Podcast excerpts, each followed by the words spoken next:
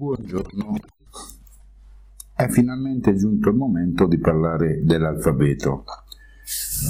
Nella precedente trattazione avevamo introdotto l'alfabeto parlando diciamo delle, dell'origine, eh, dell'origine dell'alfabeto, dell'origine delle scritture, facendo la distinzione tra quelle, abbiamo parlato di pittogrammi, di ideogrammi, avevamo inoltre parlato di fonogramma e quindi eh, qui già possiamo vedere la grande differenza che ci sta tra due grandi gruppi che sono le scritture quindi eh, ideogrammatiche eh, e le scritture invece fonogrammatiche come la nostra.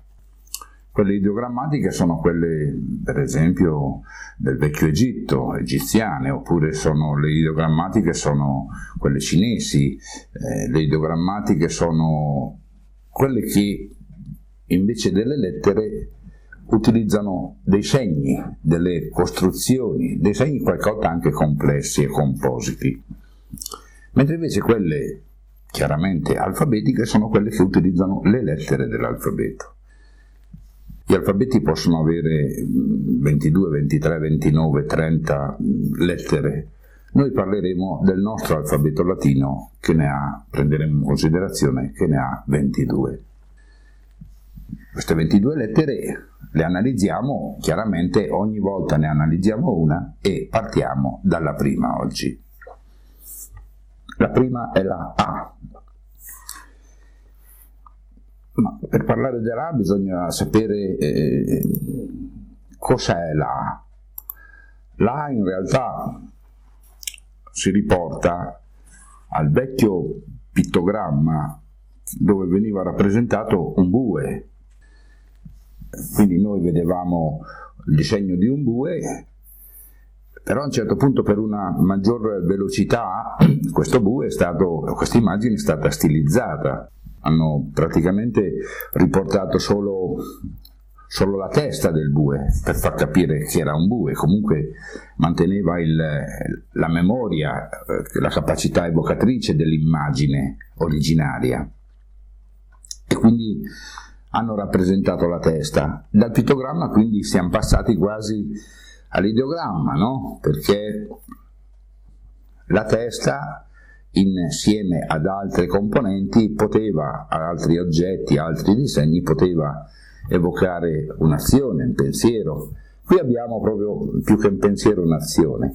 Qui abbiamo quindi la testa che poteva essere rappresentata con arrotondata un po' leggermente con benissimo sopra evidenziate le corna abbastanza diciamo tondeggianti eh, e due occhi Invece il, diciamo, il muso era, era, abbastanza stilizzato anche questo, non è che si guardava proprio, mh, mm, proprio l'immagine precisa, non era, non era, la necessità di fare una cosa bella, una cosa però comprensibile che evocasse il toro o il bue.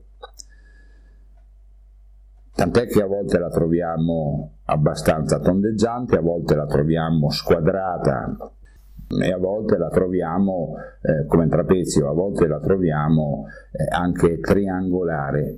Le corna, anche le corna possono diventare in realtà prolungamenti a volte ricurvi ma a volte anche diritti che vanno oltre la base superiore della testa.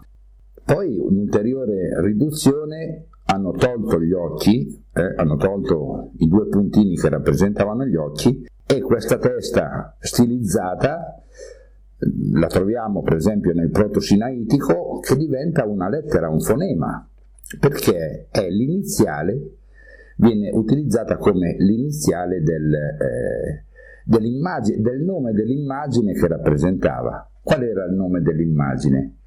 Il nome dell'immagine era il bue, o meglio, non tanto il bue da lavoro, che per certe certe motivazioni potrebbe essere considerato la stessa cosa, ma il bue toro, quello da riproduzione. Hm? Perché dico che potrebbe essere la stessa cosa? Noi sappiamo che il bue da lavoro viene spesso viene, eh, sterilizzato per non avere problemi con altri animali, mentre invece il toro no. Il bue da lavoro lavora nei, lavorava nei campi, il toro invece difficilmente lavorava ma era mantenuto per la riproduzione. Ma come si chiamava in, in eh, proto-sinaitico, perché noi dobbiamo parlare del proto-sinaitico, del fenicio, di queste antiche lingue, e parliamo grosso modo, diciamo, 3005, 3008, fino a 4000, 5000 anni eh, fa. Eh? Quindi il nome in protosinaitico e in fenicio del toro era Aleph, anche in, eh, in fenicio era Aleph, e anche in eh, arabo antico ma anche quello moderno è Alif, e anche in, eh, in greco poi diventa Alfa, e in latino diventa A. Quindi si è passati quindi a definire il toro, a evocare il toro, utilizzando la lettera iniziale, il fonema iniziale, il suono iniziale della sua parola. Quindi Aleph abbiamo preso la lettera iniziale, che è l'Aleph, che è l'Alfa, che è l'Alif, che è l'Alaf, che è l'alfa greca. Ora, Diciamo che l'alfa è una delle lettere forse che ha subito meno modifiche, eh? ha subito meno modifiche e mm, riduzioni e stilizzazioni sono veramente pochine, eh? subisce però delle rotazioni. Per esempio nel proto-sinaitico l'apice di questo triangolo con eh, i cateti allungati, prolungati a rappresentare le corna, no? oltre alla base della testa. Eh, questa, dicevo, questo segno, questa lettera subisce una rotazione verso sinistra, per cui diciamo che adagia, adagia così un cateto eh, nella base, adagia un cateto. Mentre eh, il segmento di retta che rappresentava la base del cranio del, del toro, in realtà va oltre i cateti, eh? si allunga oltre i cateti. In greco, parlo del greco antico, in greco questa lettera alfa, questa lettera A, dal fenicio fa una rotazione di 180 gradi, quindi l'apice non è più verso la nostra sinistra, ma l'apice del triangolo è verso la nostra destra e quindi subisce una notevole rotazione, no?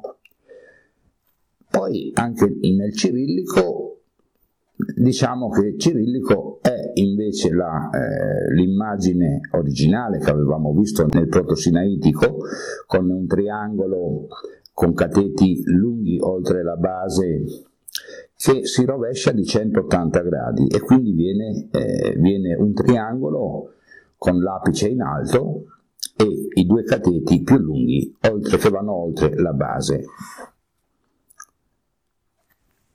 Beh, in realtà questa è la nostra, è cirillico, ma è anche la nostra A che noi utilizziamo nel, eh, nell'alfabeto latino, in quello italiano, in quello europeo, in quello quindi eh, inglese, in quello spagnolo, in quello portoghese, in quello francese, in quello tedesco. Eh?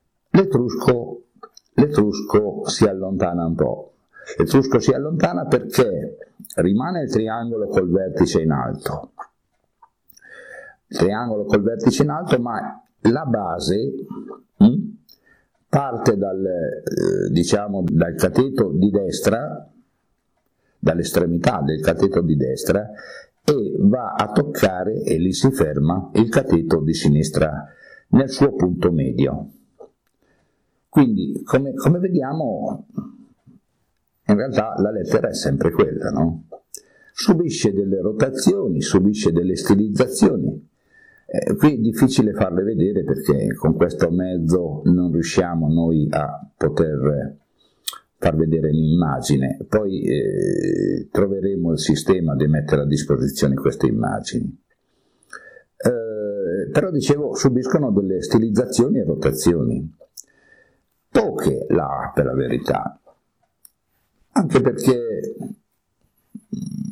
c'erano, diciamo, dipende un po', la rotazione e stilizzazione dipende un po' dalla cultura, dipende, eh, dipende dal, dalla cultura, da, quindi da, dai costumi eh, del, della civiltà, della città, del, della nazione, è una parola grossa, però diciamo del popolo dove questa scrittura viene utilizzata. C'era per esempio chi scriveva da destra verso sinistra, c'era anche chi scriveva da sinistra verso destra e addirittura i sumeri scrivevano diciamo una forma particolare perché è una forma che si chiama bustrofedica perché scrivevano una riga da destra verso sinistra e la successiva da sinistra verso destra e poi l'altra successiva ancora da destra verso sinistra e via di seguito in maniera alternata, in maniera una da destra a sinistra l'altra da sinistra a destra e via via. E così facevano i loro testi. Perché? Eh, perché questo non, eh, non, è molto comprensibile, non lo sappiamo perché. Probabilmente perché non, eh, la nostra è una, è una diciamo è il nostro pensiero, il nostro parere, ma non suffragato da documenti e testimonianze, quindi ha poco valore, però opinabile, ma pur sempre il nostro pensiero, perché c'erano popoli spesso contigui, vicini, confinanti, dove la scrittura era identica, ma uno scriveva da destra verso sinistra e l'altro da sinistra verso destra. Se noi pensiamo per esempio al greco, il greco antico scriveva da destra verso sinistra, come l'arabo attualmente, come, come tante lingue. Il greco moderno, quello contemporaneo, invece ha cambiato senso di scrittura e quindi scrive da sinistra verso destra, come quello, il verso che utilizziamo noi. Quindi dipende un po' dalle culture, dai popoli dove era questa scrittura. C'erano per esempio dei, eh, ci sono stati dei casi in cui la stessa parola veniva ripetuta due volte, attaccandola, nel senso che veniva scritta da destra verso sinistra e subito poi attaccata con la parola scritta da sinistra verso destra, come nel caso del, per esempio del de Ab, eh? Ab, che Ab è la radice di padre, hm? è la radice di padre, è la radice anche di tante altre cose, ma in questo caso io volevo parlare di questo qui. Quindi è stata composta un Ab a cui può essere stato aggiunto anche un Ba. Non per niente nel Vecchio Testamento quando parliamo del padre viene chiamato Abba, Abba, che è soltanto è soltanto l'unione di queste due, di queste due paroline. Ab è la stessa, una volta da sinistra verso destra e l'altra da destra verso sinistra. Questo è importante. In latino ab è complemento di moto da luogo, eh? ab complemento di moto da luogo, complemento di origine. Gli arabi infatti hanno mantenuto ancora questa radice che ci hanno trasmesso eh, in arabo Bab con la, con, diciamo, la desinenza giù in fondo che è Babun, eh? Babun vuol dire porta, o meglio, io sono venuto qua passando dalla porta, vengo dalla porta. Gli arabi sono venuti in Italia e ci hanno trasmesso eh, questa concezione, questo tipo di costruzione, tant'è che noi quando parliamo di eh, le mie origini nel Medioevo scrivevamo, avremmo scritto Beppe figlio di Giovanni, hm? proprio per dire l'origine veniva da Giovanni. Giovanni era il padre, era l'abba e noi diciamo babbo, dove eh, la O finale è una desinenza, la B doppia è perché la A è intermedia è lunga, quindi Bab sarebbe Bab, quindi la costruzione è questa qua, quindi vuol dire l'origine. Eh, quindi come vedete ci sono, ci sono diverse modalità, ma spesso si tratta semplicemente di rotazioni appiccicaticci, eh, rotazioni, diciamo sintesi su.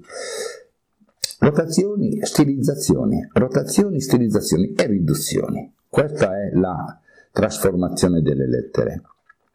Rappresenta comunque sempre quella alfa, a sua volta iniziale del, della parola Aleph, che vuol dire toro. Infatti, perché vuol dire toro? Vuol dire toro perché, eh, soprattutto perché è la prima lettera dell'alfabeto. Ecco, e così diciamo anche, spieghiamo anche perché vuol dire toro. Perché il toro rappresenta innanzitutto il mese di marzo. Hm? Il mese di marzo, inizia marzo, è toro, perché è, il, è la potenza, è la potenza.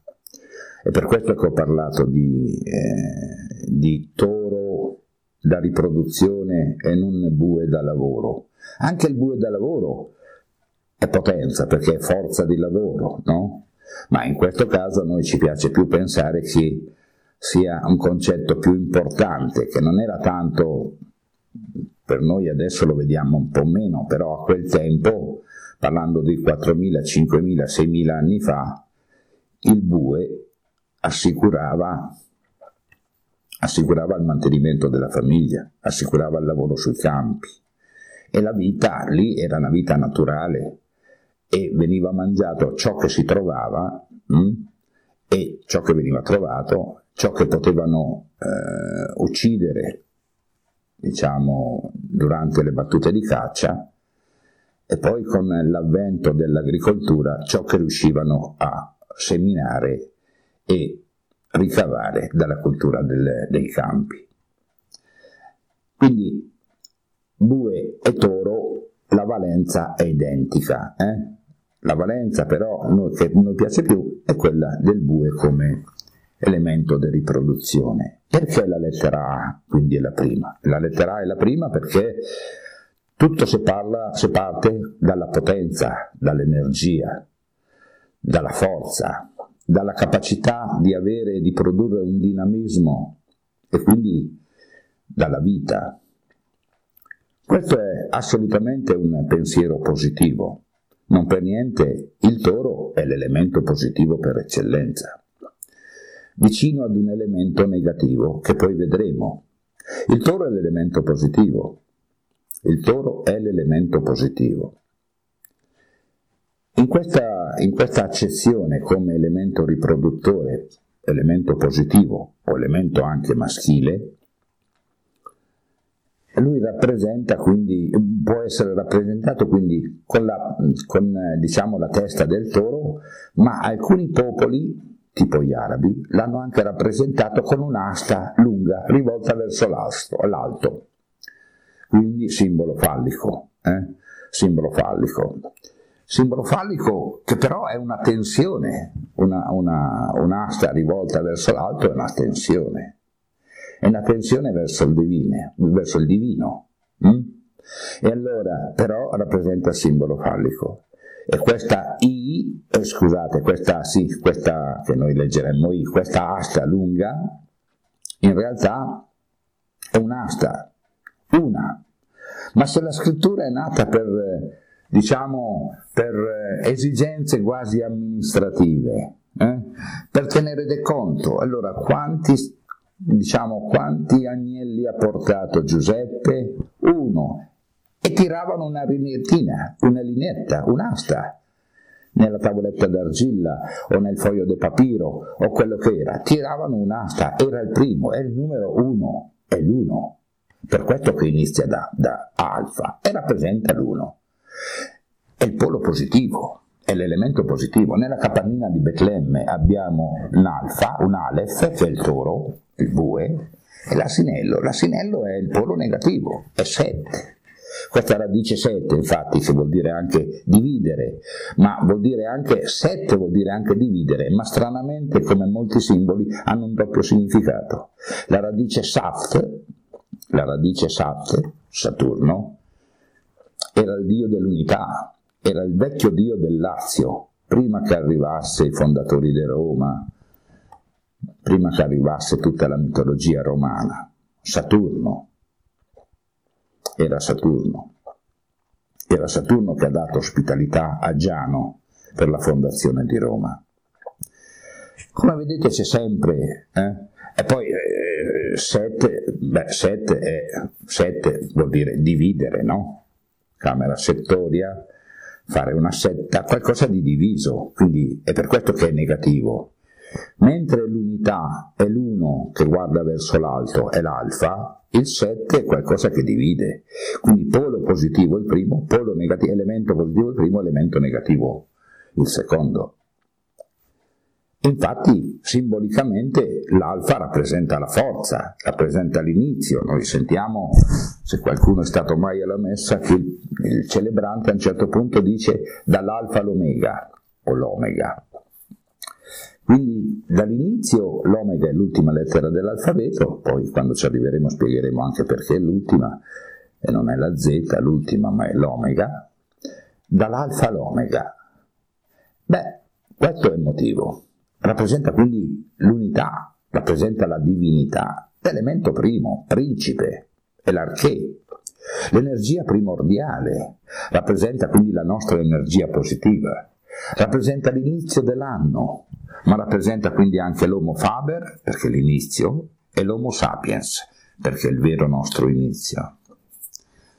Ecco, se noi pensiamo ancora un'altra piccola cosina, la rappresentazione della spada. La spada, la spada, una spada, che ha un, un'elsa eh, che protegge la mano. Se la spada è rivolta verso l'alto, è un simbolo fallico e vuol dire forza, forza, forza, energia, vuol dire guerra, vuol dire vittoria, vuol dire onore, vuol dire tutte queste cose qua. Se la rivolgiamo verso il basso, questa, questa asta, questa spada, la rivolgiamo verso il basso, allora quello vuol dire un'altra cosa, vuol dire carità, vuol dire umiltà, la spada rivolta verso il basso rappresenta la croce. E su questo ne parleremo un'altra volta. Grazie.